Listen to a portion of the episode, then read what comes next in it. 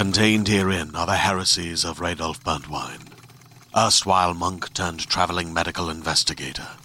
Join me as I uncover the blasphemous truth of a plague ridden world that ours is not a loving God, and we are not its favored children. The Heresies of Radolf Burntwine, coming January 2nd, wherever podcasts are available. Everyone, this is John Rocha, one third of the Geek Buddies, with this awesome ad for you. If you like this show and you want to make your own, and some of you reached out and asked us about making your own podcast, well, let me tell you about Anchor. It's free. There's creation tools that allow you to record and edit your podcast right from your phone or computer. And now you can even add any song from Spotify directly to your episodes. The possibilities are endless for what you can create, whether it's music analysis, your own radio show, or something the world's never heard before. Go ahead and let your freak flag fly. Anchor will distribute your podcast for you so it can be heard on Spotify, Apple Podcasts, and so many more places. And you can make money from your podcast with no minimum listenership. It's everything you need to make a podcast in one place. Take it from us here at the Geek Buddies. Download the free Anchor app or go to anchor.fm to get started. Now, on with the Geek Buddies show.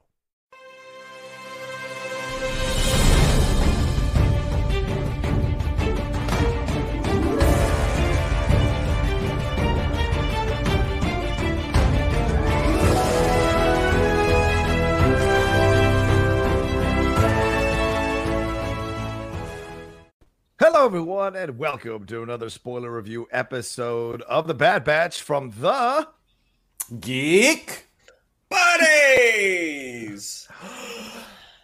Hey! Hey, we're back to talk. All right, we're back to talk episode five, uh, Rampage here. Uh, we're going to be spoiling the episodes. We talk about it over the next probably hour, maybe slightly a little bit more. Hopefully, maybe slightly a little bit less. But we're going to be talking about the entire episode here on uh, the Geek Buddies. Uh, and let's introduce ourselves before we get going. I am the Outlaw John Rocha, writer, producer, and host here on the Outlaw Nation. Mike. I am Michael Vogel. I'm a writer and producer of animated TV shows and movies. Jan. And this is Shannon McClung. I'm an animation writer and a television actor where you may have seen me on Modern Family House or way back when on My Name is Earl. That was Yeah. a show from many years ago. You and Danny Glover on that show. I love that. episode. uh, and joining us once again every week, like she is so uh, very nice to do, the great Laura Kelly. How are you, Laura? Doing wonderful. Thank you so much for having me again, gentlemen. I'm excited to talk about this episode. Yeah, it's a pretty good episode. Okay, by the way, can we take a moment to like give some love to Laura's background? She's been working on that, and it is absolutely stellar. It looks perfect. It's like filled in, but not too filled in, so it feels very warm and inviting. So good. Shout out Thank to you. Laura I'm glad Kelly. you can't see the bottom because all of my like visual dictionaries have been strewn about my room and now they're just in a pile on the bottom shelf. So Would we would we call that keep it here? would we call that force shui? Oh boy! Yeah, there you go. Wow. I like Oh. it. I like How do it. you I feel like I feel like we should not. We should Yeah. not. Wow. Uh, he doesn't write it on, on Sunday mornings, does he? I'm just asking. All right, let's. let's uh, so today's uh, today's episode is Rampage. Uh, it is directed by Brad Rau and Steward Lee. The writer is uh, Tamara Tamara Betcher. Hope I'm saying that right. And the story editor was Mike Michnovetz. Uh, we're gonna go around the horn and tell you what we overall thought of the episode. Then we're gonna dive into the spoiler uh, part of this episode. So you know what? I'll just say it now. Last warning before we get into the spoiler stuff. Vogel, please take it away. What'd you think of this episode five, Rampage? Uh, I think for a lot of reasons, this episode is great. Uh, I think it's really fun. I think it is really funny. It's probably maybe one of the funnier episodes of Bad Batch we've gotten so far. I think that uh, it looks gorgeous. I mean, the animation, the character animation, all of the animation just continues to really impress. And I think, as we've been talking about in the last few weeks, we are now seeing the Bad Batch be a bit more active and have goals. Like after Fennec Shand showed up last week, they mm-hmm. now have a reason to actively go do something as opposed to sort of being on the run or playing catch up. And as we were saying with last week's episode, once you see them with a goal, even if it's mm-hmm. not going to be ultimately the goal of the season, it makes them feel a little bit more active. So, uh, tons of Star Wars Easter eggs, tons of Clone Wars Easter eggs, uh, a, a an, an adorable alien that rivals Clink from last week. So, uh, lots lots to talk about, and uh, I think probably. aside from the premiere itself, this is my favorite episode so far.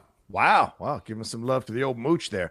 Uh, Laura Kelly, overall, what are your feelings on this one? We go to Ord Mantell. We meet Cid. We got Muchi. We got all this stuff going. Slave traders. We got, uh, you know, Omega picking up a certain weapon that it might have uh, allusions to something else called the Night Sisters. Like, what is your overall thought of this uh, episode? I loved all the Easter eggs. This was a super fun one. I mean, picking up that bow, we actually got a little glimpse of that in the trailer. I went back and mm. watched, and I think we're down to like maybe one or two episodes we haven't seen yet. Everything else we from the trailer we've already seen. Mm. Um, but I I love uh Rhea Perlman Cid. As yeah. soon as I heard her speak, I was like, is that Matilda's mom? Like that's my that's my point of uh of reference. But it was so that was really fun, and I'm excited to see more of her. I expect we will see more of her throughout this season.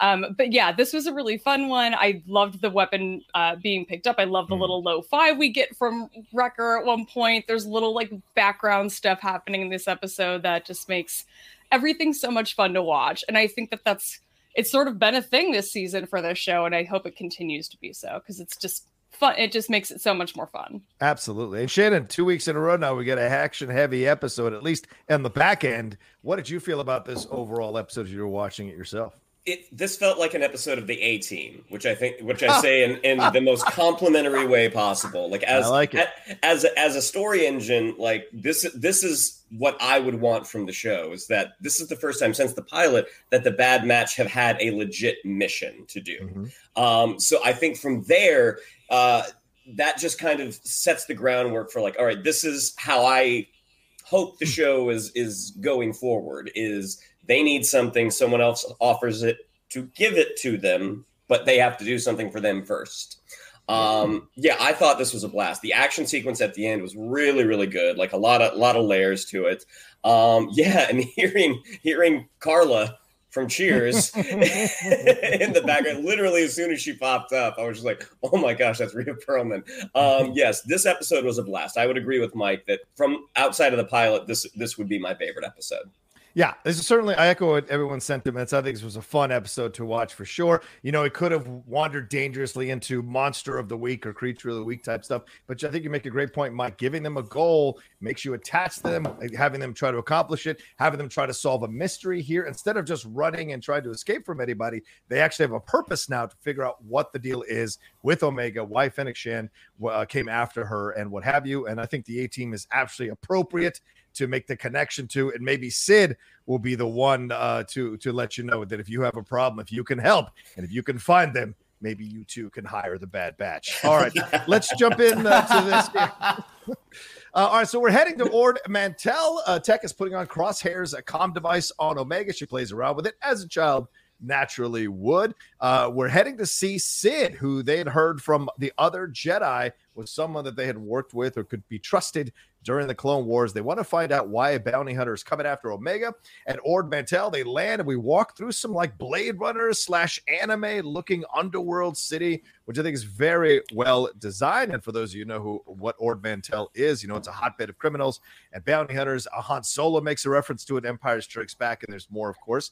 Uh, we walk down into this bar. Uh, they don't know what Cid looks like. They ask a Trandoshan there about Cid. She tells them they came to the wrong place and very forcefully tells them they came to the wrong place. But Omega figures out that this Trandosh, Trandoshan is Cid.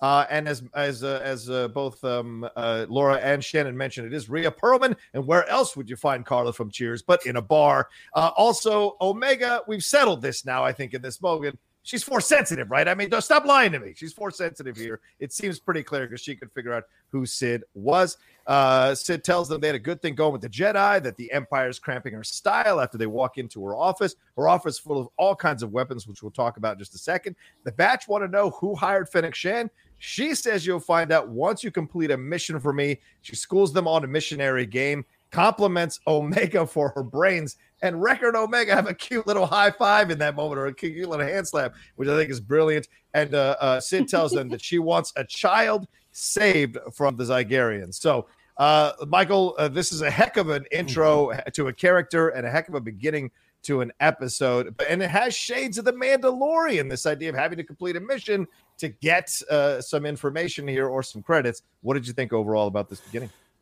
Uh, well, I mean, yeah, I think you're right. I mean, look, the Bad Batch, and I mean, I've seen some people online sort of uh, maybe critique the fact that Filoni, between Mandalorian and Bad Batch, clearly likes this sort of mission of the week mercenary style story. But you know what? It works great for Star Wars. It allows yep. us to have a great standalone mission of the week that builds and builds and builds to a bigger story. So uh, as long as he keeps delivering on the Star Wars goods, and as long as the team on Bad, Bad Batch keeps delivering it, I think it's a great. To Shannon's point, that A team format is a great format. Yeah. Um, really quickly with them on the Havoc Marauder, I just, as a writer, I love when a comic bit works really well because mm. like like the comic bit of them being like, "Hey, this is just for communication or this is just for missions." It's and she's like, "Great." And she's talking into it and they're like, "It's not a toy." And she's like, "It's not a toy. Got it."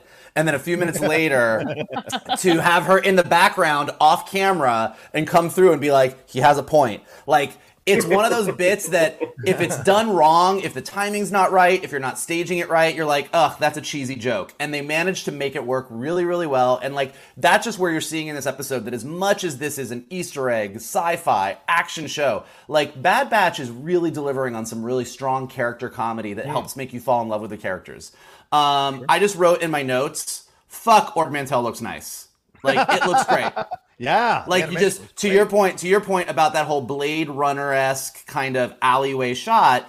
They're really nailing this. Uh, they did it last week as well with mm. this sort of uh, a little bit of classic Star Wars, a little bit of prequel art direction blending together to give us almost this sort of middle ground of Star Wars, uh, which makes sense because the prequels were the prequels and the new trilogy is later, and we are now in that area that, from a timeline standpoint, is between the two. So, watching the art direction sort of blend those two worlds as we watch this transition into what we know of as the original trilogy, super smart.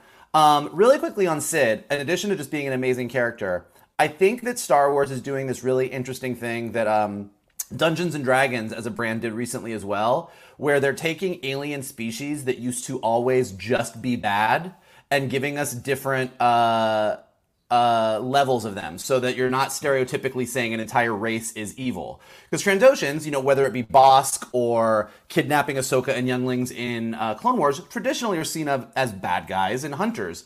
And now with Cid or Jedi Master, Master Sskeer in the High Republic, we're seeing sort of new levels of Trandoshans, which I think is really, really fun.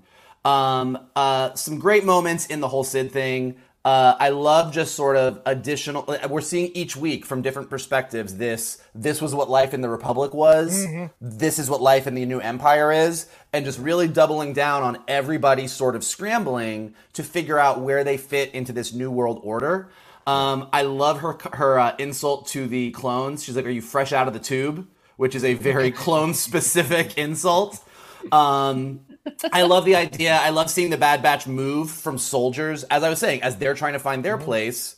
Uh, to this A team analogy, they are moving from soldiers into a mercenary role. Yeah. And that does seem to be uh, where we're going to be taking them. Uh, tons of Easter eggs in her office uh, clone yeah. helmets, Mandalorian helmets, a crossbow that Omega sees that she kind of like locks in on. Uh, I don't know that she's force sensitive. I'm gonna I'm gonna push back on that a little bit. I oh, think sure, that okay. she is heightened senses absolutely yeah. like whatever whatever they've done to this clone right. uh you know is she a is is there a if hunter is a master tracker is omega actually a level up that she can sense the subtleties of somebody's uncomfortableness like i don't know force sensitive but heightened senses uh, a lot more going on with her is she the better version of crosshair the better version of hunter all of that it remains to be seen and yes uh the low five that she and wrecker have is the most adorable of adorable things. That's true. The low five is great. Yeah, Laura, what do you think about this? Is Michael Vogel wrong,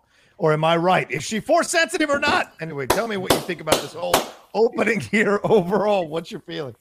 I go back and forth every week. It was like mm. my theory after the first episode. I'm like, she has to be force sensitive. They figured out a way to do that. That's awesome. I can't wait to see where this goes.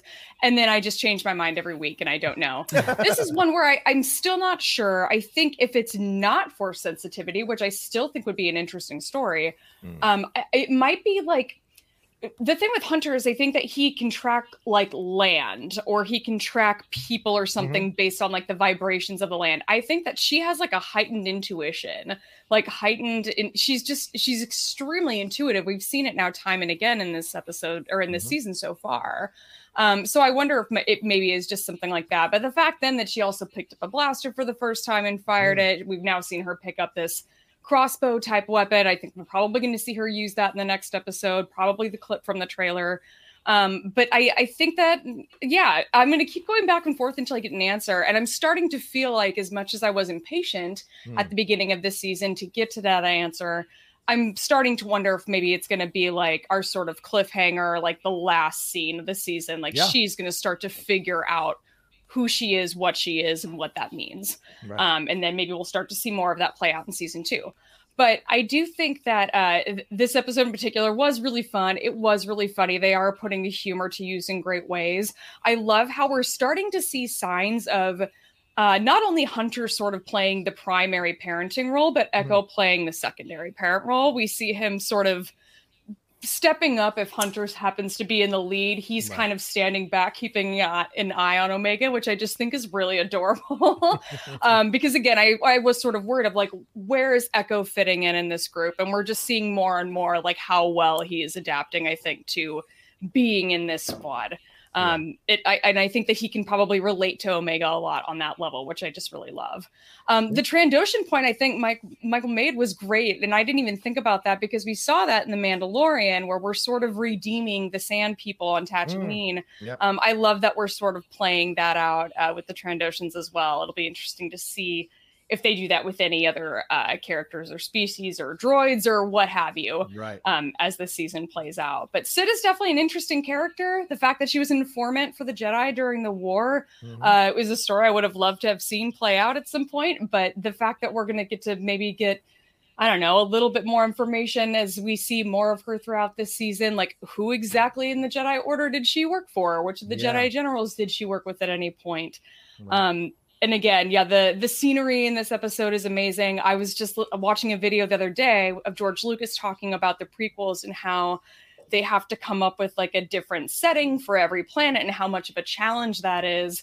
And the fact that we have just like the top tier animation people working on this show, like the fact that everything just looks beautiful. Yeah. Is it's so cool. I just feel very privileged as like a Star Wars animation fan um, yeah. that we get to see all this like beauty every week um, and how see how well they execute just every little thing in the background from the little high five that we see mm. um, Omega and Wrecker do to like just the sort of beautiful combination of again the prequel and the uh the original yeah. trilogy kind of vibes that we're getting from the background stuff. So yeah. overall really enjoying the beginning of this episode. Cool. Yeah shannon i mean a lot here is uh, referenced. Obviously michael talk about the easter eggs in there. Uh, there was a clone pilot's helmet to just add on to what michael added. Blasters that resemble jango fett's blaster to wampa horn. And there's apparently a very large pelt. Is that a wookie pelt? Oh my god. But like when you're introducing a new character like Cid into the Star Wars universe, it can be something, you know, we saw in Mandalorian, some of those characters get introduced and people immediately rebelled online uh, again it. But it seems like Cid's one that kind of sl- uh, slides on in here and does a really good job of establishing who she is. And Rhea Perlman does a fantastic job as the voiceover actress, giving her immediate life and immediate sass and immediate alpha dog status over the Bad Batch. Yeah, I mean, I, I absolutely, I hadn't thought about it until Laura had said it, but you know, Bad Batch kind of, you know, sprang from the Clone Wars. Are we going to get mm. the Cid show that springs from the Bad Batch? I would love to see how Cid interacted with the Jedi, uh, you know, kind of off the books. I mean, I think that's, and, and the fact that the Jedi would use an informant, I think is really because you know we think of the Jedi as sort of you know the venerated honorable honorable group, but it's like oh no, they have to work, they have to back channel as well to get yeah. things done. I mean, I think that's really interesting. Um, to the Omega Force sensitive nature of it all.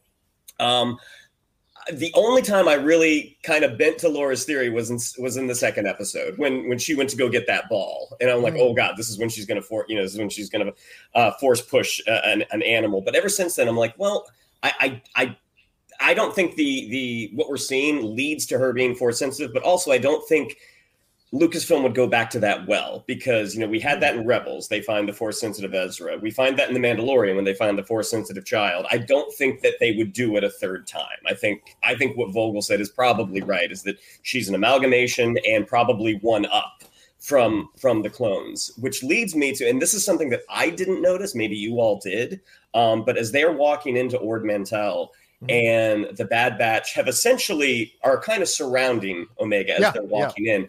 I had never noticed the red trim on Omega's outfit until mm. she was surrounded by all of the Bad Batch. I was like, oh my gosh! So she got that outfit from the Kaminoans. Mm-hmm. And she blends right in with them. It was like, okay, this was meant to be. Like she was supposed to be with them from a design standpoint. And hopefully by the end of the story that we find out that's where she was supposed to be. Uh, uh, that by design, yeah. like she was supposed to be with the with with the Bad Batch. Um, also, I mean, I, I that that moment of her on the com link of you know he's got a point uh, to make a comic bit like that work.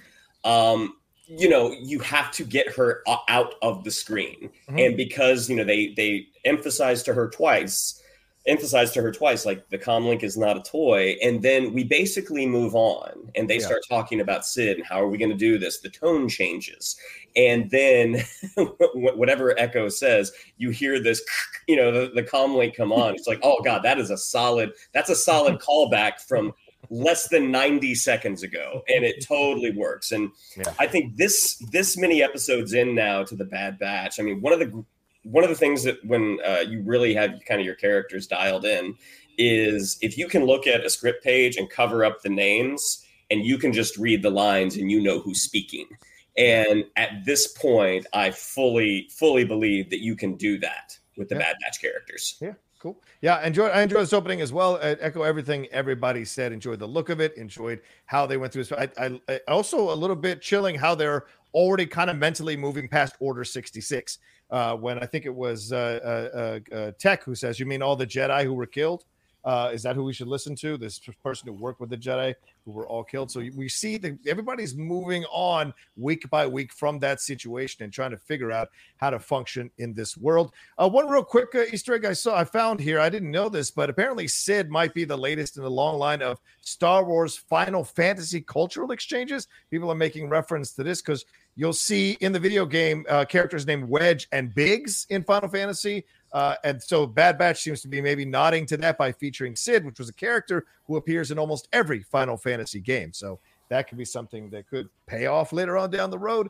Uh, and uh, let's move on here. Let's go off. We're heading off to the mission. Uh, Wrecker's head issues reappear. There's no way that's not going to lead to something down the road. They've referenced it too many times. Uh, Omega is schooled on what a slave trader is and says it's not right. I think that's a little foreshadowing there for where she might have to do something or make a decision down the road. Uh, uh, after they go out and kind of survey uh, where the Zagorians, uh, Zagarians layer there and how they got it set up, Hunter sends Omega back to the ship. The Bad Batch, Bad Batch head in. Hunter assigns each one of their duties. They uh, monitor 12 Zagarians and two patrols on speeders, but we see a creature slithering or possibly flying in the background. Echo, after he goes up top to be like their eyes and ears, gets taken out by it. And then the batch is taken out fully by the rest of the Zagarians. Uh, as Cid, we go back quickly to Cid, who is talking to Bib Fortuna. What do you know? who seems to be needing Muchi, the old Mooch, for Jabba the Hutt.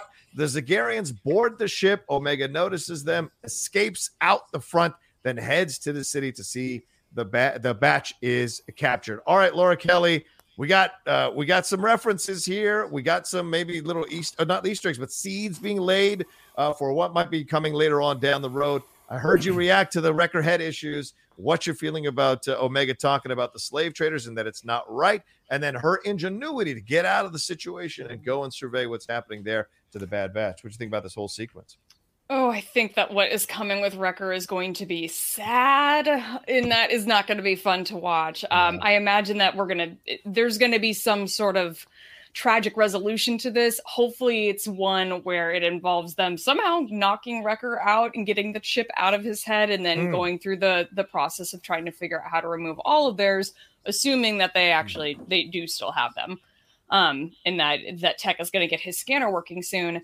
Uh, this whole I think the whole like rhythm that we've gotten into of like the mission of the week, yeah. I feel like I've sort of settled into that. I'm really enjoying it. I don't mm. have any sort of issue with it, especially when we're getting you know things like clink in the last episode we're getting yeah. Muchi in this episode like I, I, truly have no problem with this um the zygerians i think are really they just look really cool it's just mm-hmm. a very cool character design um so i enjoyed uh bringing them back in from the clone wars bringing them into this show. I do want to point out there was one little scene where omega is sitting on the the ship and she's she's got her clone trooper doll that we've seen her carrying around before. Mm. I think in that previous episode, it had white armor. She's painting it black yeah. in this episode, and she holds it up to the gonk, who she calls Gonky, which I really love. Gonky, it's just the best. Um, and she says, like, look, like now she's a bad batcher, and I just love that. Number one, her her doll's a girl. Her, yeah. She's a female clone trooper. Um, and that yeah, she's painting her to to look like you know the other members. I almost wonder if like we're gonna get an Omega character design change at some point. Maybe they'll like. I'm like that's got to be one thing they're gonna figure out eventually that this bounty hunter is after her. You you're probably gonna want to change what she looks like. Mm-hmm. You know, like maybe put her in a little outfit so that she blends in with you guys a little better. Um, so yeah, when the Zygerians board the ship and she has to hide and slip out, and then Gonky just kind of sits down and settles in. yeah. I like, I like that it looks moments. left to right, just goes, okay. so good. There's just these little moments of humor that are so delightful um, that I'm really enjoying. So yeah, I think the um, when it comes to like the slave trade question, I, I sort of brushed past that, kind of thinking it was going to be just like a sort of example of like why Omega is, you know, so curious. Number one, and number two, that she's just genuinely a good-hearted person. Hmm. Um, I didn't think about how this might come back to play later in the season, and I think that would be kind of uh, fun to see. Where they, not fun to see, I guess necessarily, but an interesting adventure where they do, yes, have to make perhaps some difficult decisions um, yeah. when it comes to you know how the how the empire is hand- handling the slave trade uh, yeah. in the galaxy and the point that we're in. So yeah, it's been uh, it's been fun. The odds question was also great, where they're being held captive and Hunter's like, what are our odds of getting out of this? It didn't occur to me until this point that Tech is the C3PO of the show. I was like, oh yeah, got it. I should have figured this out by now. We're on episode five, but now I know. uh, yeah, all right, Shannon, what do you think of some, some, of the seeds that we're laying here? Also, uh, getting the Zygerians here, getting another view of the Zygerians and Bib Fortuna showing up for God's sakes. Uh, voiced by Matthew Wood, who had done it, uh, who portrayed him in the Phantom Menace, um, and he works a, as a Lucasfilm sound editor. How's about that? I'm making money here, and I'm making money here. Shout out to you, Matthew Wood. Congratulations! Uh, and he and he played him in the Mandalorian for that small uh, uh, scene we saw at the end of the last season. So, what do you think overall about all the actions going on here and Omega? What is going on there? Well, literally, when we saw the hologram of Bib Fortuna, even though we never really saw uh, got a full shot, as oh, soon yeah. as I saw those nails, yeah. I was like, "Oh, Return of the Jedi! That's Bib Fortuna right yeah, there." Yeah, the speech pattern alone. Yeah, yeah. uh, it, what was really interesting with Omega is they're having to explain the concept of slavery to her about mm. people are sold for credits, and she's like, "Well, that doesn't seem that doesn't seem right." And what are clones? You know right. what I mean? I mean, right they are laying the groundwork. Yeah, they are they are sold for credits, and I, I thought it was uh, interesting. Echo's reaction as well because they're saying we're going to go rescue Muchi, and Tech says and get a handful and get a lot of credits for it. And you could tell Echo oh, yeah. has an issue with being a mercenary. Like this is a concept that he is having some some trouble adapting to because just to rescue someone that was captured, you you rescue them because it's the right thing to do. Um, and you know that's this is where he differs from the Bad Batch. I mean, I think the Bad Batch are probably having an easier time adapting to this life because they have done all those off the books missions because they're used to they're used to breaking the rules to get the mission done. Whereas Echo is a tried and true soldier. Like you mm-hmm. you know you follow you follow orders because that's your job. Mm-hmm. Um, yeah, really really interesting. When they get to uh, go to rescue Muchi. Um, this is the first order of hunters that I've questioned that maybe you don't send the guy with one arm up to climb. like I get that Crosshair would have been that guy in the past, but it's just like, hey, I mean, Echo got up there pretty quick, but at the same, but at the same time, it's like maybe maybe don't assign the climbing role to a guy who only has one hand. That just seems like a bad. That seems like a bad a bad call to me. Um, okay. But uh, that species of alien that they are presuming Muchi is that's the that's Prince Xizor's species, right? Mm-hmm, mm-hmm. Yes, from from Shadow of the Empire. Um, yeah. yeah, I mean the the whole the whole setup of this was great, and what's what's really fun about the Omega character is she's not a damsel in distress. Mm-hmm. I mean, uh, she she sees what she has to do. It's kind of like, okay, now I have now next phase of the plan. You see that she is able to um, adapt and overcome very very quickly. Yeah. Um, and to the gonky of it all, I mean, I mean it's it's the old Looney Tune turtle trick. like, let, me, let me yank let me yank my head and legs in real quick. Yeah, the, the, setup for it was great. It was, again, this episode was so much fun. Yeah, we saw the Zygerians, Mike, uh, on in Star Wars Clone Wars in season four, uh, 11 through 13. There was an arc there with Kenobi and uh, Anakin and Ahsoka, how they went undercover to overthrow the Zygerian slave empire on Kadavo. So interesting to bring them back. Um, how did you feel about this whole sequence and how Omega handled things and how the Bad Batch was so easily taken out? But overall, how this whole thing was set up here for those two things to happen? Uh, I mean, it's all set up great. I mean, the Zygerians are great. I think they're great in Clone Wars. It was great mm-hmm. to see them back. They make great villains. I mean, they are these arrogant, like just you just you just love to hate them. Uh, Dave, the Zygerian name, I think, dates back to like some of the Star Wars role playing games. But when Dave Filoni mm. brought them into Clone Wars, he redesigned them from the way they were described and used like coyotes as uh, an inspiration. Yeah. And I think that like you just sort of see this very predatorial look about them, like they're just assholes. And to Laura's point, they look great. I mean, when you look at any of these aliens or any characters or anyone that's showing up that you saw before in Clone Wars, if you go back and look at the Zygerians, it's the same design, obviously, but you just see how much leveled up the animation has uh, has has gone from where they appeared in Clone Wars to now. They just look fantastic. I mean, it's amazing. Um, it was just great, kind of to echoing Shannon's point, like seeing the Bad Batch actually do their Bad Batch thing. Uh, mm-hmm. You know, like like we said, like they they've got a mission, they go out, you go here, you go here, and then just seeing that Brezak sort of like uh, kind of like floating around in the background, like Echo climbs up, and you just see like that arc of a monster. It's just it harkens back to what makes Star Wars great. It's that sci-fi fantasy like there's a dragon in the background vibe like it just it all is working so well gonky great like like shannon it, it, all of these places to find and this is this is the other thing that makes star wars great yeah. like when you think back to like even like a new hope the fact that you can have a high stakes, high intensity situation and then find those moments for the funny, whether it be 3PO complaining or R2D2 being sassy or Han Solo, uh, you know, with a quip. Like finding those moments to like find the levity, that's what makes it feel like that, uh, you know, serialized adventure that Star Wars is based on. Yeah. Um. Uh. Yeah. And I think that uh the tech not knowing. Oh, the other thing I wanted to say was on the slavery front of it all. A mm-hmm. couple interesting things. I think that the conversation is really important for all the reasons everybody said.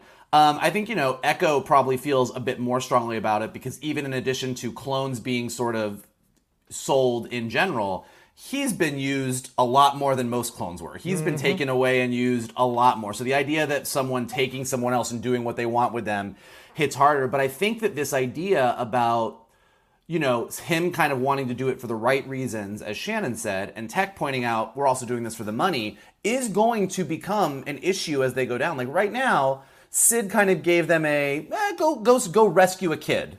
Mm-hmm. Kid turns out not to necessarily be a kid, and questionable what the future of poor Muchi is going to be going back to Jabba's palace. But this is still a mission where you can kind of be like, well, we were on the side of right. But the yeah. thing about being a mercenary is when you're just doing it for the money, you're not always on the side of right. And so yeah. what's going to happen when the need when their needs as a group of people who need credits butts up against Cid yeah. gives them a mission that might not be a mission that Echo or some of them feel comfortable going on. And I think that's where this conversation is driving us towards.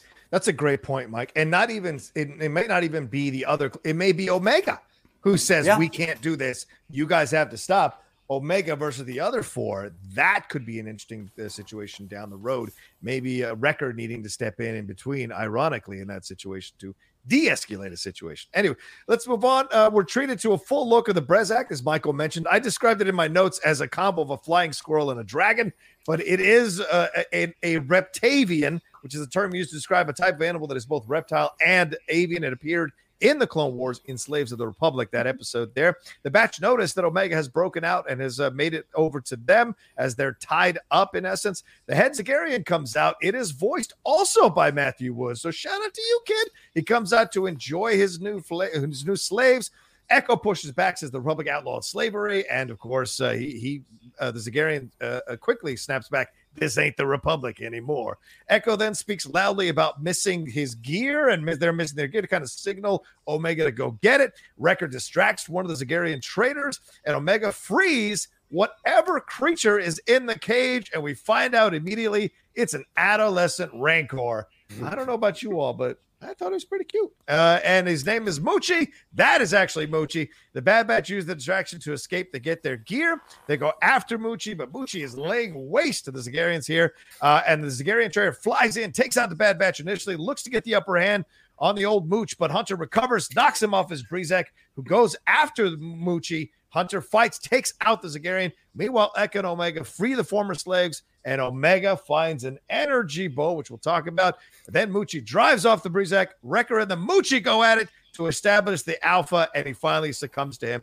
I call that the Roca moment of the series. Absolutely. Toe to toe. Who is the alpha? Let's do this. Uh, but Shannon, so much action in this sequence, so much fun moments, but also some serious moments with releasing these slaves. Also, some maybe allusions to what does that energy bow mean? Is she going to be connected? Are we going to see Night Sisters? What are we talking about here? What did you think about uh, all of this sequence here? One, I love the Zygerian insult, or, or maybe it's a Star Wars insult. Oh, the hearing a Zygerian say "scug,", Yeah. like whenever you whenever you're fabricating these, you know, offensive offensive words, these these uh, uh, alien slang, um, you know, the, the success rate is 50 50. Sometimes, sometimes they're kind of dumb. Um, scug is a great, that's a great insult. You got the hard, you got the hard K in there, scug, you know, Yeah. it just, it just, it just rolls off the tongue. Sounds great. Um, watching the action sequence again, Omega sees this, this, you know, juvenile rancor and it's just like, oh, this thing will wreck some shit up. let me just let it out. And then you get I think Vogel had said it last week. Like the most satisfying action sequences are when everyone has a job to do. Mm. And you get to go from section to section to section. We watch Omega and Echo releasing the slaves, getting them to safety. We watch uh, Hunter taking on the Zygerian leader. You know, the the knife energy whip fight. That's a blast. And then you watch uh, Wrecker and Tech kind of chasing after Muchi, who's laying waste to all the Zygerians, who then takes on the Brezak, which becomes sort of the Star Wars Kong versus Kong versus Oh, Godzilla yeah. for a moment.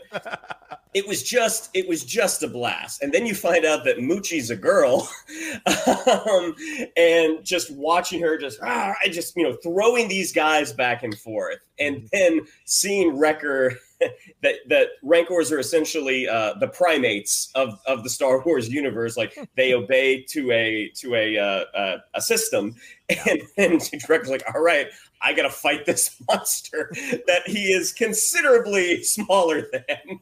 Um, it's just a blast, and you get to the end of that. And they're both just throwing these kind of lazy haymakers that aren't connecting till they both fall. And this was another great comic moment when Hunter checks in with Wrecker after the fight is seemingly done. And he's just like, you know, good job, Wrecker. And you just see this thumbs up. I mean, that was just a that was just a solid sequence. Ah. Uh, uh, Mike, so much action here, but also uh, I think Shannon makes a great uh, uh, point here that everyone knows what their job is throughout Yeah. this sequence. They're they're a well-oiled unit and what they got to do here. Uh, so, what did you think about overall what we saw here? Uh, just like it's all thrilling and awesome, but like starting with when they're like, we need to get a hold of Omega on the comms, and Tech just sort of looks up and just deadpans the, we're not going to need a comm to signal her. And they're all just watching her up here, and you're like, oh god, like it just it's it's like in the it's like that perfect 80s movie moment where kids got to do all the cool action. You're just like, all right, well, she's the one, and then Echo with the plan. I mean, Echo with the hey, lucky we don't have our gear. My brother literally looked at me and was like, "Hey, that was pretty smart." And I'm like, "Yeah." It's like it, it signals it signals to Omega what to do, and it also yeah. signals to the audience, which is also important. Uh, as Shannon's yeah. talking about the action sequences, it's great when the audience understands everyone's goals. So Echo, you know, there, there's always the choice that Omega could have just like seen the gear and gone for it, but having Echo call out to her which is a smart move. Mm-hmm. Also to the audience goes, okay, I get it. And then another thing that makes Omega Omega is she improvises. Mm-hmm. She doesn't always go with what the plan is. And so she's on her way to do that, sees this monster, and shifts gears to an alternative plan. Mm-hmm. Um, and while all this is going on, just really quickly, the Zygerian thing, I, this is where, as a nerd, and this is just good world building. Uh, as we're going to explore this era between uh, Order 66 all the way up to Rebels, New Hope, everything else, and you're spinning off other stories. The Zygerian, when he's talking to the Bad Batch, uh, we're not in the Republic anymore. Uh, Scug, which is a Zygerian specific insult. Mm-hmm. Uh, we're metal, you know, with the meddling Republic gone, we can return to Kadavo uh, and rebuild what was taken from us under the Empire. We're going to flourish once again. So Kadavo was this slave processing planet that we saw in that Clone Wars arc uh, with Obi Wan and Ahsoka mm-hmm. and Anakin, where they like went up against the Zygerians. And so now you've got this whole idea that like the Zygerians are trying to like rise to prominence as slavers under the Empire, and that's just a rich area of story that they can continue to use in animation. So I think we'll definitely see more of the Zygerians. Um, and then yes, this action sequence, everything that Shannon said, amazing. Uh, you know, we're, we're freeing the slaves. Hunter's gonna go fight the Zygerian. We're gonna go up against the Rancor. Muchi going crazy. Everything is hilarious. And then on the Wrecker Muchi bit at the end, Shannon's right. The thumbs up, great. The just like the drunk fighting between the two of them is great. but what really is the cherry on top of it, the part to me that makes it just like you nailed the comic moment, is when the rest of the batch comes up. Like, we've freed the slaves, the Zygerians are down, and they all just walk up and stand there. They don't dive in to help. No. This isn't a super intense moment. They just stand there and watch this drunk fight happening and they're like, so uh, Hunter's like, so how's he doing? And he's like, yeah, it's taking him longer than it used to, but uh, they're getting there. It's uh, yeah, you know, gotta, oh, you know, gotta get out of here soon. It's gonna be dinner time. You think you like it's just this like funny, casual moment that just makes the whole thing even funnier. So yeah. I think that's the thing is that like this had this this episode was in a Venn diagram of what's great about Star Wars, which is awesome action, Easter egg world building, and just falling in love with characters and comedy. This sort of just like nailed it. It was the bullseye in the middle of all three of those things. Absolutely agree. Laura, we got the Muchi kind of stuff. Any love for Muchi, Laura? I mean, you loved Clink last week. Any love for the little Rancor uh, that you saw here? And also, what you think of the whole action sequence? And what's this deal with the energy bow? Why is Omega picking this up? Why is she drawn to weapons? We saw her in Cid's office, kind of immediately looking at the weapons, looking at the stuff, touching it, all of that. So there's she got the blaster last episode. So what do you think about all of this with Omega and this whole action sequence as well? So here's my thing with Rancors, and I've this is one of the reasons I love Return of the Jedi. It's my favorite mm. movie in the original trilogy. I love Rancors because they are the English bulldog of Star Wars creatures. They have Great the underbite and the little teeth that stick out on the bottom, and True. they kind of stand like this. Like they're just very like muscular and top heavy. And there's like a couple of sequences where this where this this Rancor is like fighting the, whether the Zygerians or whatever, and she like whimpers a couple of times, and every mm. time my heart just shattered, and I just wanted to like hug and squeeze her. So she's like a hairless English bulldog, and I just love her so so much. Um, and so there, I would, yeah, just somebody get me like a plush rank. That I need all the toys from this show. I just need it all. I need merchandising to like get on it.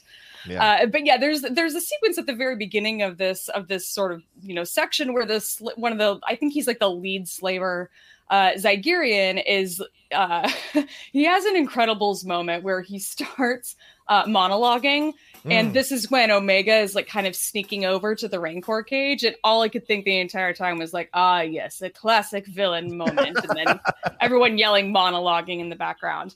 But uh, she goes and she unlocks the cage, lets the monster out, and I just love the absolute havoc that this rancor like wreaks upon this entire, you know, mm. every single person in this in the sequence. We see her mowing down like Zygerians. Their bodies are being tossed in the air like they're nothing, um, yeah. and it's just it's just so cute. And then she's she's just adorable. I just I got to say I love her.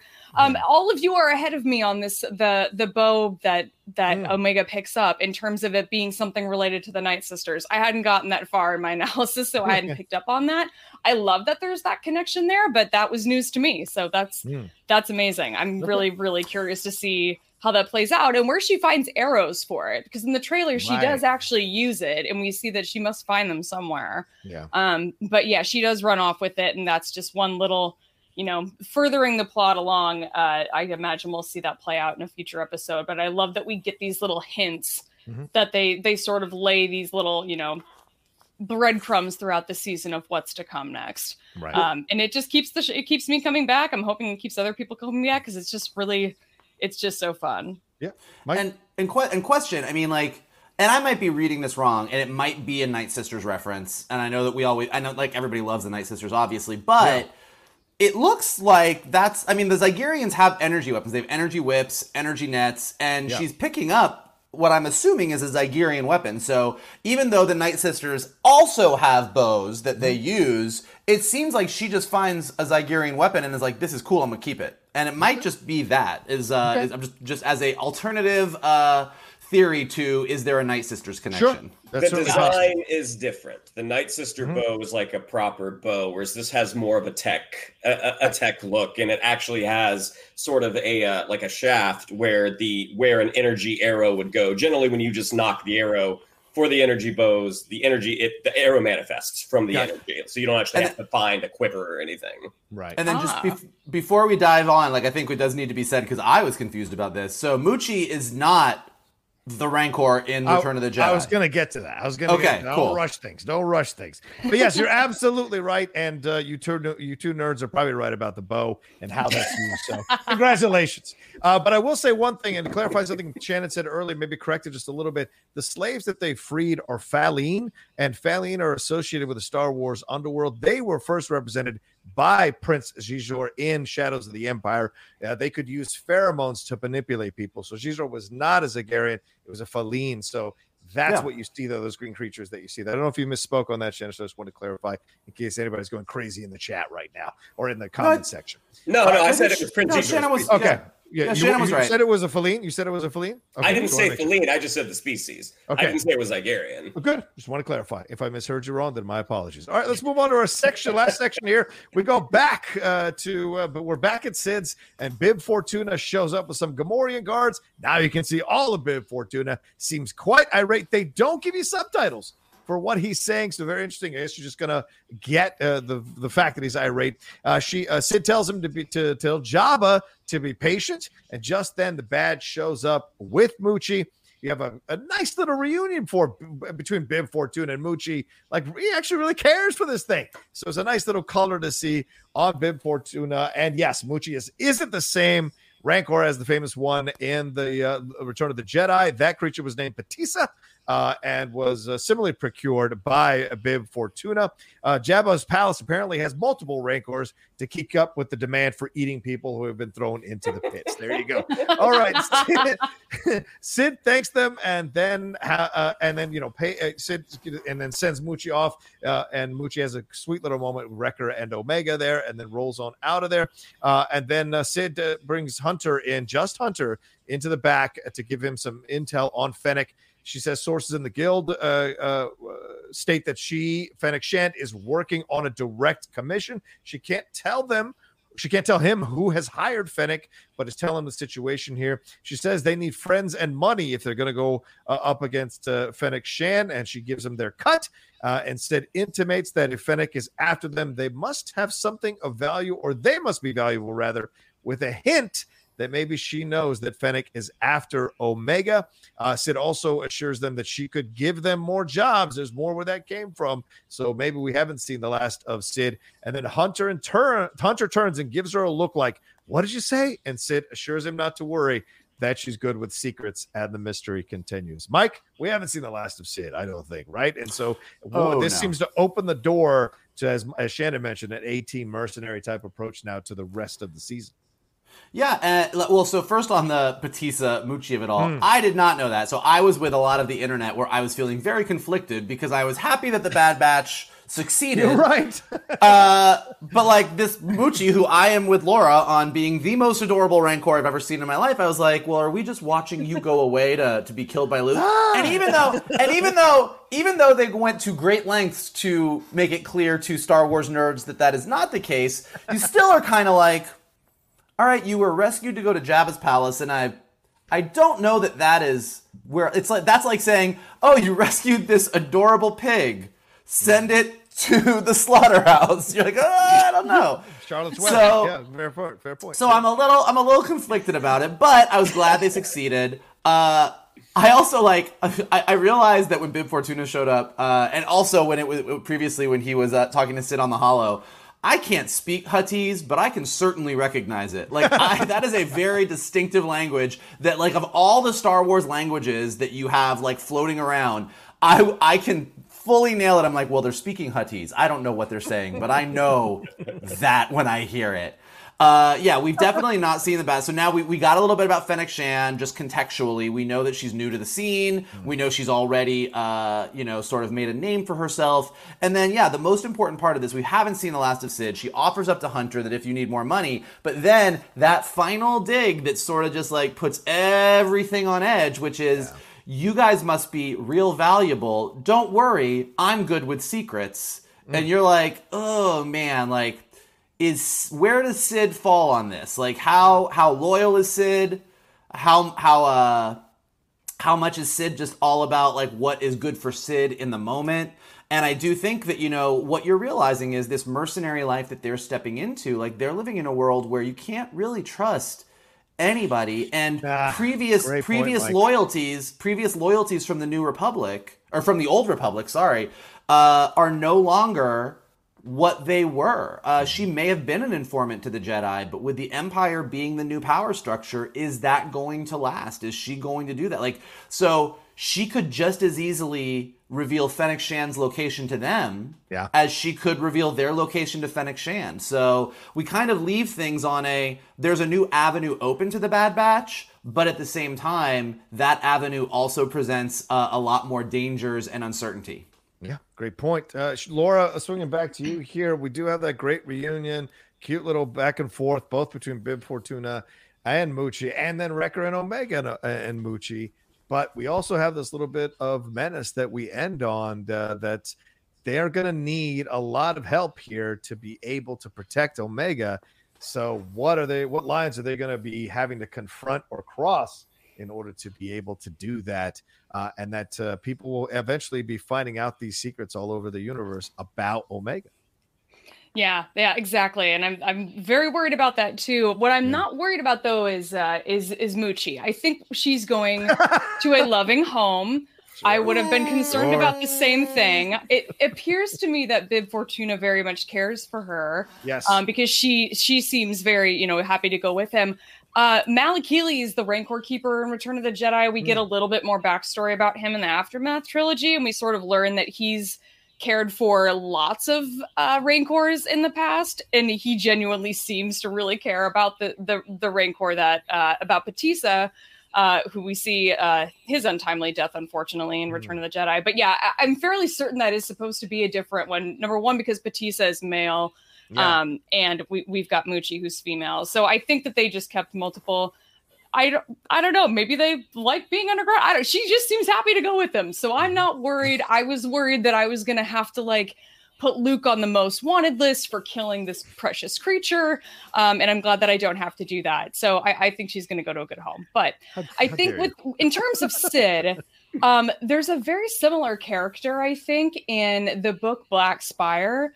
Um, if anybody Oh. who's a fan of Galaxy's Edge has read that for the background information, there there is a similar character that lives in uh, that lives in Batuu, and she seems super evil for most of the book, and by the end we kind of learn like if you just get on her good side, she'll stay loyal to you. And I I wonder the same thing as if this is sort of supposed to be the character for that Bad Batch. Yeah. If Cid is supposed to be playing that role, or if it, it's not clear to me if she is going to turn on him because that little moment of darkness we kind of you kind of pick up on right at the end where she's just like, oh, don't worry, like. I'm going to keep your secrets. And then we just cut to black after Yeah. we see Hunter's uh, brief reaction. So it'll be it'll be interesting to see how it plays out. I really want to trust her, but mm. also bringing in like Rhea Perlman for something like that is just such a I think it's such a great decision because I'm total I'm really not sure what to think. And I'm excited to see her her whole story play out. But again, I love that we sort of brought a Trandoshan and we brought a Rancor in and we're showing the like softer, hopefully better side Yeah. of these two species that we we have seen in Star Wars before. Cool. Yeah, Shannon, what did you think about whole, this whole ending sequence and the the kind of down note it leaves us on, or the note of dread it leaves us on at the end here? Yeah, I think as a character, like we've only known Cid a very short time, but it seems like Cid is going to do what's best for Cid. Hmm.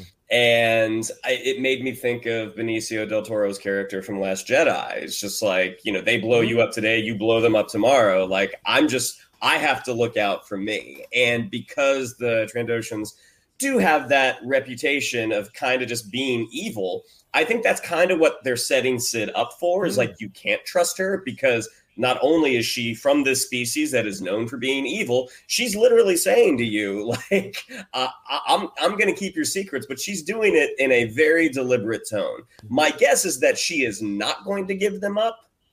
That's that's what I'm hoping.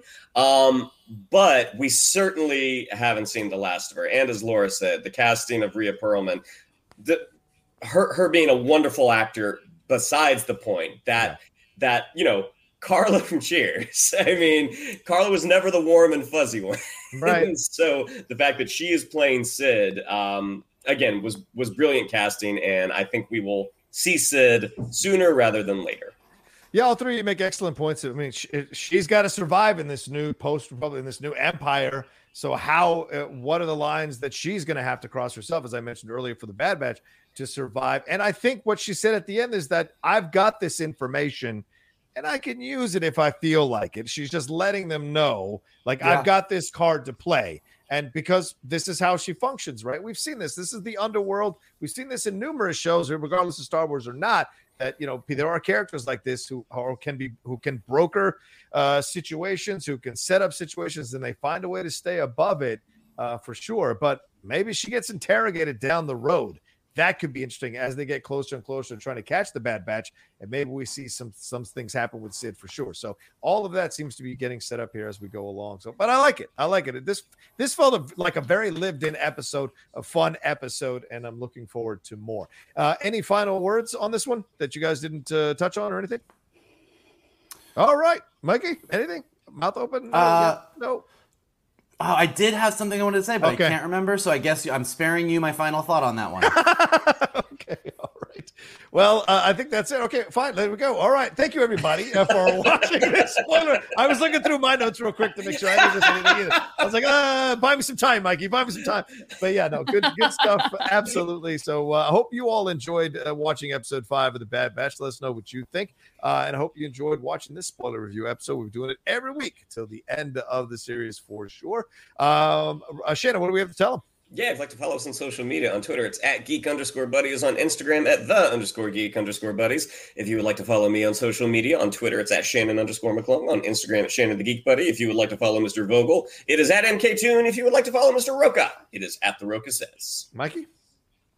Uh, you know, whether you are Trandoshan, Zygerian, whatever, we're glad you're joining us on this journey with the Bad Batch. And uh, if you'd like to help us continue to do that, here are some things that you can do. Uh, you can hit that like button below. You can uh, subscribe to Johnny's Outlaw Nation page and check out all the other amazing content that he has with me and Shannon, with Laura, with like tons of other people. He's doing all kinds of stuff. He is the busiest man on YouTube. Uh, and then leave some comments below. Let us know what you thought. Where do you think Muchi is going to end up? Are you worried, or do you think, like Laura, he's going to she's going to end up in a safe, happy home. Uh, let us know what you thought of the rest of the episode. What do you think is up with Omega? Lots of fun, interesting things for us to think about as we keep going. And of course, the best thing that you guys can do is whether you're listening to us on uh, podcast for Anchor, Spotify, Apple Podcasts, or you are watching us on YouTube, uh, you can rate us, like us, definitely retweet, repost this video. All those things help us find more buddies to join us on our amazing and fun Geek Buddies journey through this galaxy far, far away. Absolutely. I love how Laura's worried about the Rancor, but not what they're feeding the Rancor. They're going to feed people to the Rancor, Laura. Anyway, yeah. thank you. they asked for it. Thanks, Laura, for joining us again this week. Please plug everything you got. We always love having you on the show for sure. Thank you so much. Yeah, if you want to subscribe to the show that I do with my friend Alice, where we drink wine and talk about Star Wars, search for Force Toast, a Star Wars happy hour, and Apple Podcasts, or any of the places that you find podcasts. Our uh, our show is at Force Toast Pod on Twitter, so give us a follow over there. My handle is at Shut Up underscore Laura. It's right there. And then go check out the show that I do here with John Rocha here called The Jedi Way, right here on his channel. Yes, we are there uh, every other week, just talking about Star Wars, and it's That's a grand true. old time. Yeah, our last episode, uh, we talked about the journey of Tarkin through Star Wars, a lot of fun, and then got into the J.J. Abram news, got into some of the Rangers of the New Republic news, and the Dave Filoni news. So some current news, along with revisiting the character of Tarkin from childhood to where he ended up on the Death Star and passing away. All right, thank you all so much for joining us here. We love you madly. We appreciate it. Take care of yourselves. Enjoy your Sunday if you're watching us on a Sunday, and uh, we'll and your Memorial Day weekend, and uh, come back and see us for more uh, goodness here from the Geek Buddies. hey!